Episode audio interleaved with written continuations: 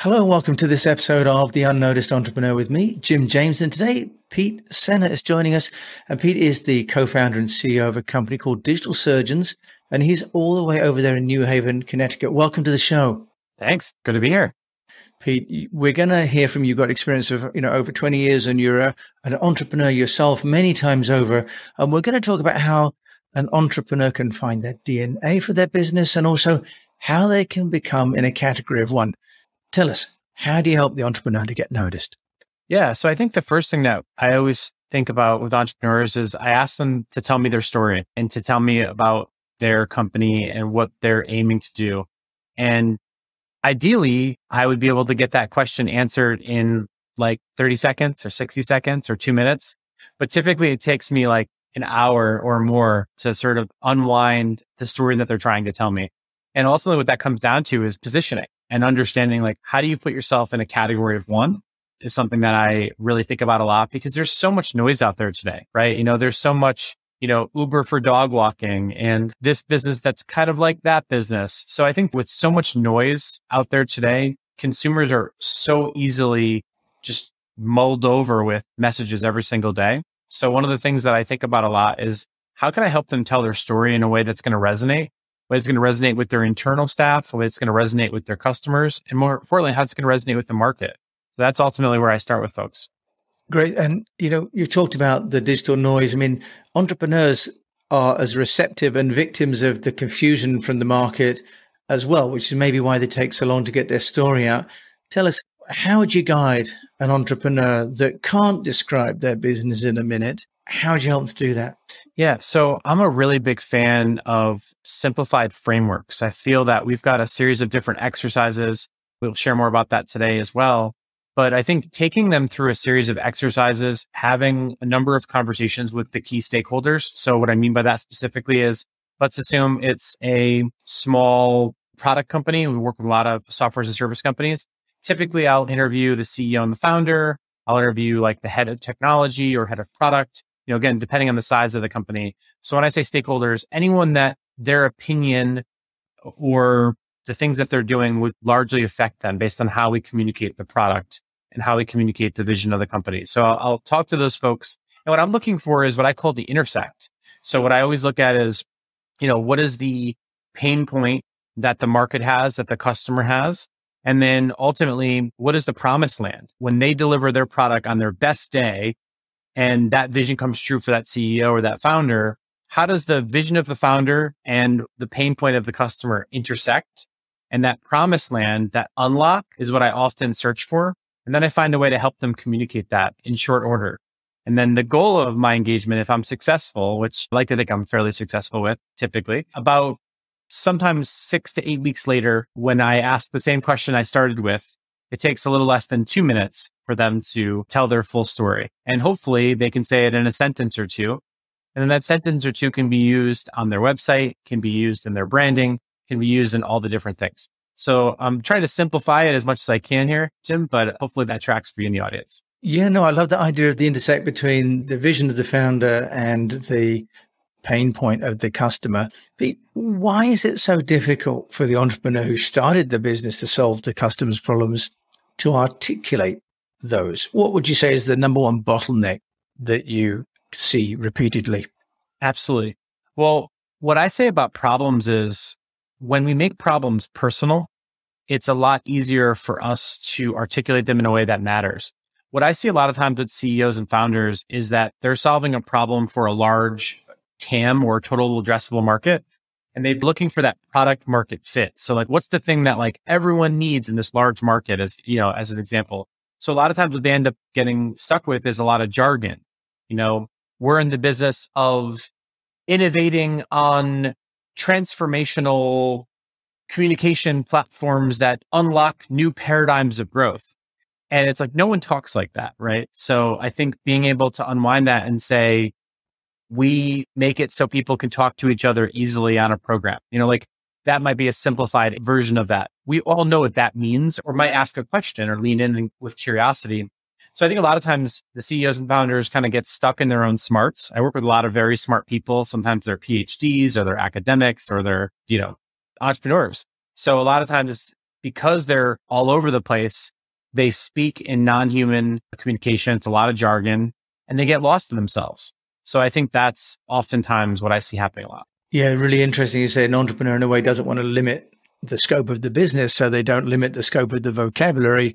And then, ironically enough, it becomes counterproductive, doesn't it? So, do you have a framework then that you help the entrepreneur to go through in order to identify their category of one? Absolutely. Yeah. So we have a framework. It's called the brand DNA framework. We've actually recently released it as a, like a free download so people can just play with it themselves. One of my visions, Jim, is that I believe that creativity and curiosity in the world are broken and they're definitely broken in business. And what I've seen just myself and my own story and the story of many of the entrepreneurs I've worked with and for over the years is that when you're living a curious creative life, you have a much higher chance of being happy in that life. And, you know, happiness in many ways often leads to success if done properly or with curiosity and creativity. So I say that because we've got this framework. We want to release it to everybody. It's called the brand DNA framework. And essentially that framework is eight steps that we take people through. So in each of those steps, there's a couple different frameworks. I'll give you the more simple one just on the discussion today. So we use a framework that we call ACT, which is basically just an acronym ACT. And that framework lets you figure out who is the audience that you're talking to? What are you communicating? So A, C, what do you communicate to that audience? And then what are the triggers and the touch points that are going to ultimately reach that person? So just to sort of simplify that for a second, this morning I was rushing to get to my office so I wouldn't be late for our podcast here today, Jim. And I usually go to Starbucks in the morning. So if Starbucks was this particular brand and someone came to me with this vision before they were the Starbucks we know today, I would say, okay, who's the audience? The audience is really busy entrepreneurs that don't have a lot of time that need a boost in the morning. That's the audience, right? Getting really niche because everyone wants and eats coffee, right? But if you're marketing to everyone, you're marketing to no one in some cases. So by just picking that one niche, I often say, Jim, the riches are in the niches, right? So let's take that niche. Okay. So I'm a busy, time starved entrepreneur and I need that extra boost in the morning. So that's the audience. What are you communicating to me? Are you communicating to me that you've got a fast, consistent, caffeinated beverage that's going to get me excited to jump out of bed in the morning? And then where are you going to reach me? What are the triggers and the touch points? Well, you're probably going to hit me with a Spotify ad, or you might hit me with a billboard ad, or you might hit me with an Instagram ad or a TikTok ad showing me other time starved entrepreneurs and how much they love it. And then I'm going to identify with those entrepreneurs and I'm going to want to buy Starbucks. So that would just be an example because I, I do this with students all the time. I do this with venture backed CEOs. That's the ACT framework or ACT. What's nice about that is I like to do it with a printout or you can do it digitally too, but the nice thing about a printout is you can just quickly fill out a bunch of different hypotheses. Then you can crumble them up and it's impermanent. Because a lot of times what I find, Jim, is people need to serve multiple different types of audiences. Some people call that an ICP or, you know, ideal customer persona or customer avatar. There's a lot of buzzwords in our space. I like to keep it simple because my goal is that I believe that all humans are storytellers. You know, we go back to the times of being, you know, in caves. So I want to arm people with the tools to do that. So that ACT framework is one of those tools. What the brand DNA toolkit is, or the brand DNA framework is the seven steps are, I won't go into all the details, but I'll just quickly fly through them because I think that I know this is a short podcast, but the seven steps are name and architecture is the first step. You know, what is your name? Name says a lot about you. What is the purpose? So number two is the purpose. Three is the vision. What is the clear vision that you have? So what does the world look like today? What will the world look like in the future? What will it feel like in the future when you've achieved that promised land? So that's the vision position. How do you position yourselves in, you know, in the category one, as we talked about earlier? Personality. How do you express that personality? You know, that's the fifth step here. Rituals. What are the things that you think about? You know, Starbucks, it'd be tall, grande, venti. You know, if it's Google, it's, I'm going to Google that. If it was Uber, it's, I'm going to Uber that. So what are the rituals, the language frames that people use? What's your voice and tone? So that's the seventh step in the DNA. And then last but not least is the visual language. So what that DNA is, and again, I'll, we'll include some stuff in the show notes later, right? But what that is, you can download it is it's a set of questions and prompts that the founder and their team can go through. And by answering it, helps them get to that clarity. And by going through these different exercises, like the brand DNA framework, like the ACT exercise, Jim, what it then gets them to is what I like to call the intersect.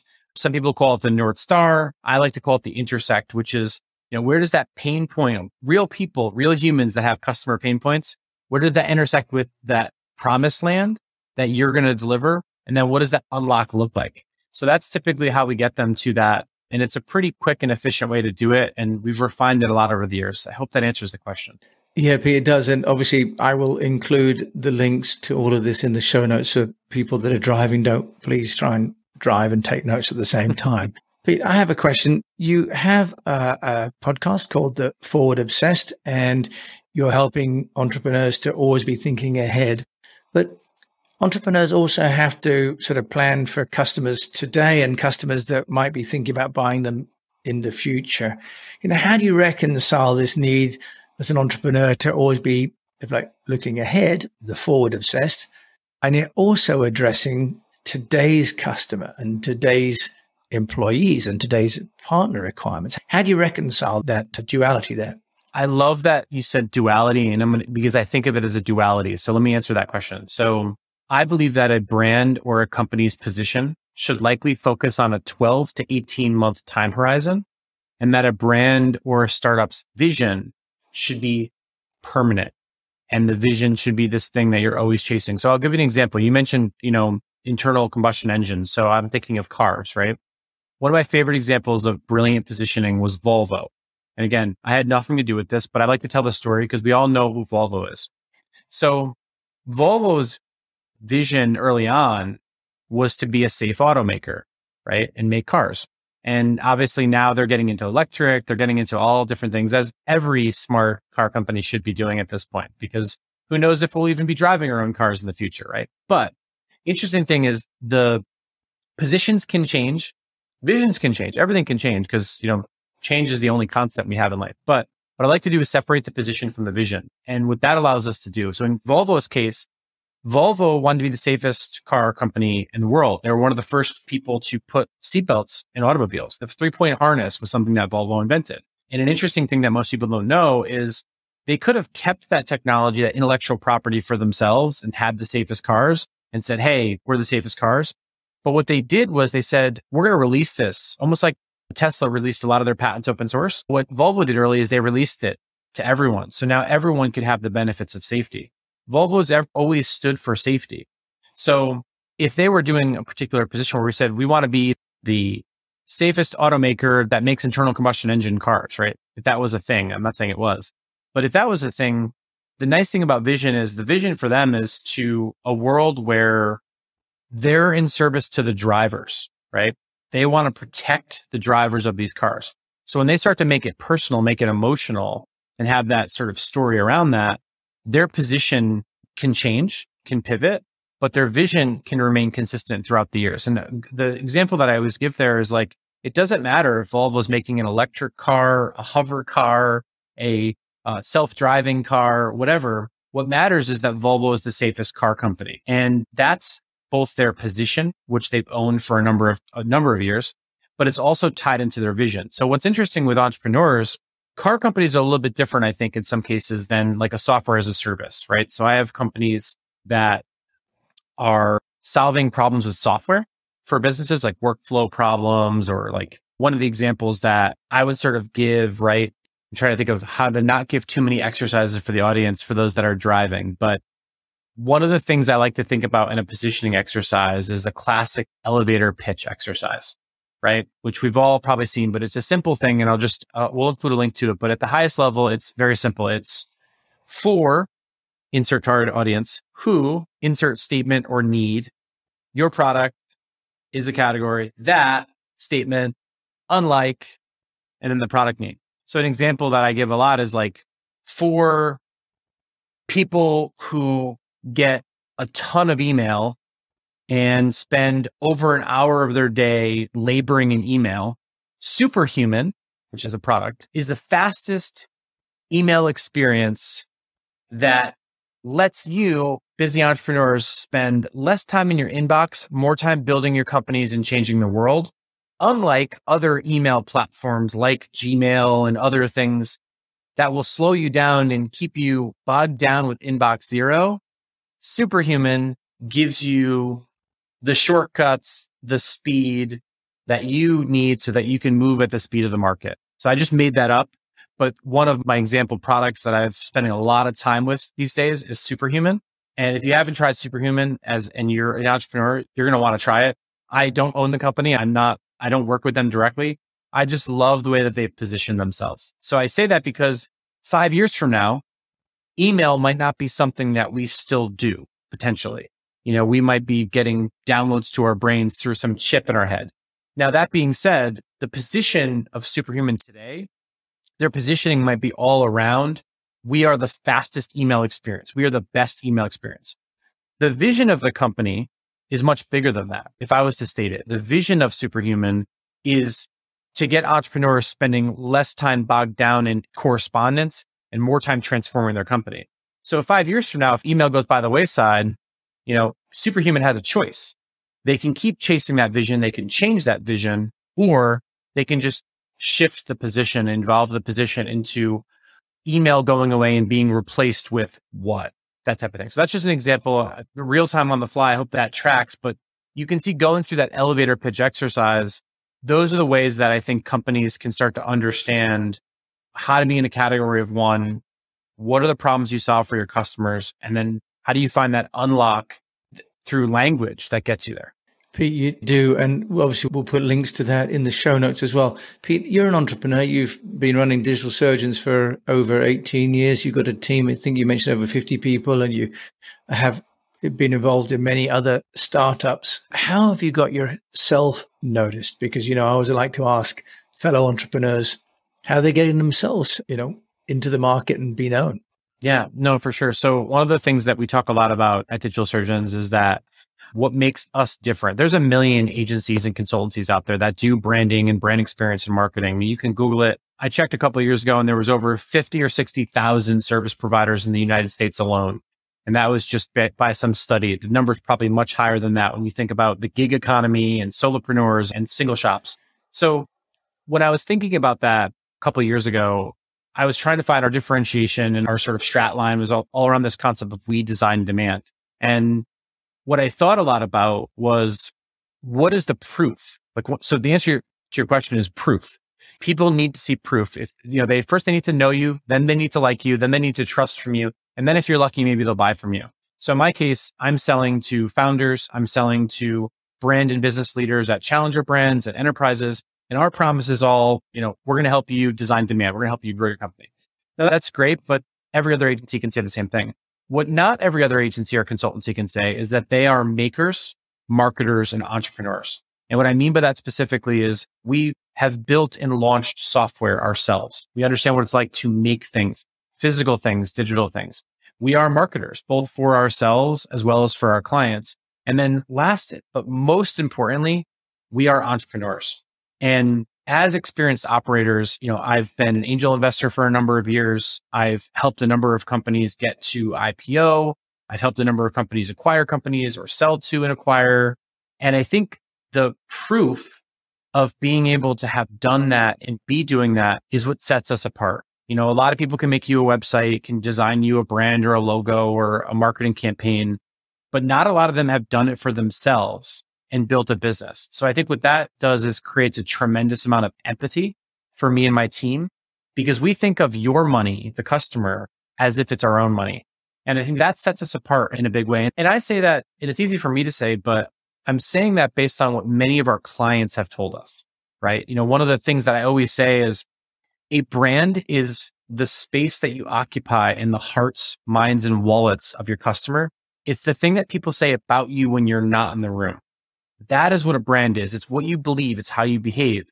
And there's a lot to that, right? Like if you go back to what branding is, which we could talk a whole another episode on that, but I say that in closing because that is ultimately what I believe everyone should do if they're trying to become a noticed and not an unnoticed entrepreneur, which is listen to the market, listen to your teams, listen to your customers, understand what others are saying, listen to their pain points, and think about how their pain points and your promised land can come together. And what does that promised land look like? Wow. Pete, thank you. And you mentioned that's the closing comment, and it's a really deep and thoughtful one to close out with us. So, Pete Sena from the Digital Surgeons over in New Haven, Connecticut. Obviously, we could carry on for much longer, but we have to leave it there. So thank you so much for sharing really so many things about becoming the category of one. It's intersection between pain points and, and visions. And you're plainly someone who's experienced the pain point as an entrepreneur and solved those problems yourselves. And so that's why you're doing it so successfully for your clients. So thank you for sharing that with me today. Thanks so much, Jim. It's been great to be here. So you've been listening to Pete Sena over there, Digital Surgeons in Connecticut, USA, and I will include his details and all the links in the show notes as always. And until we meet again, I wish you the very best and encourage you to keep on communicating.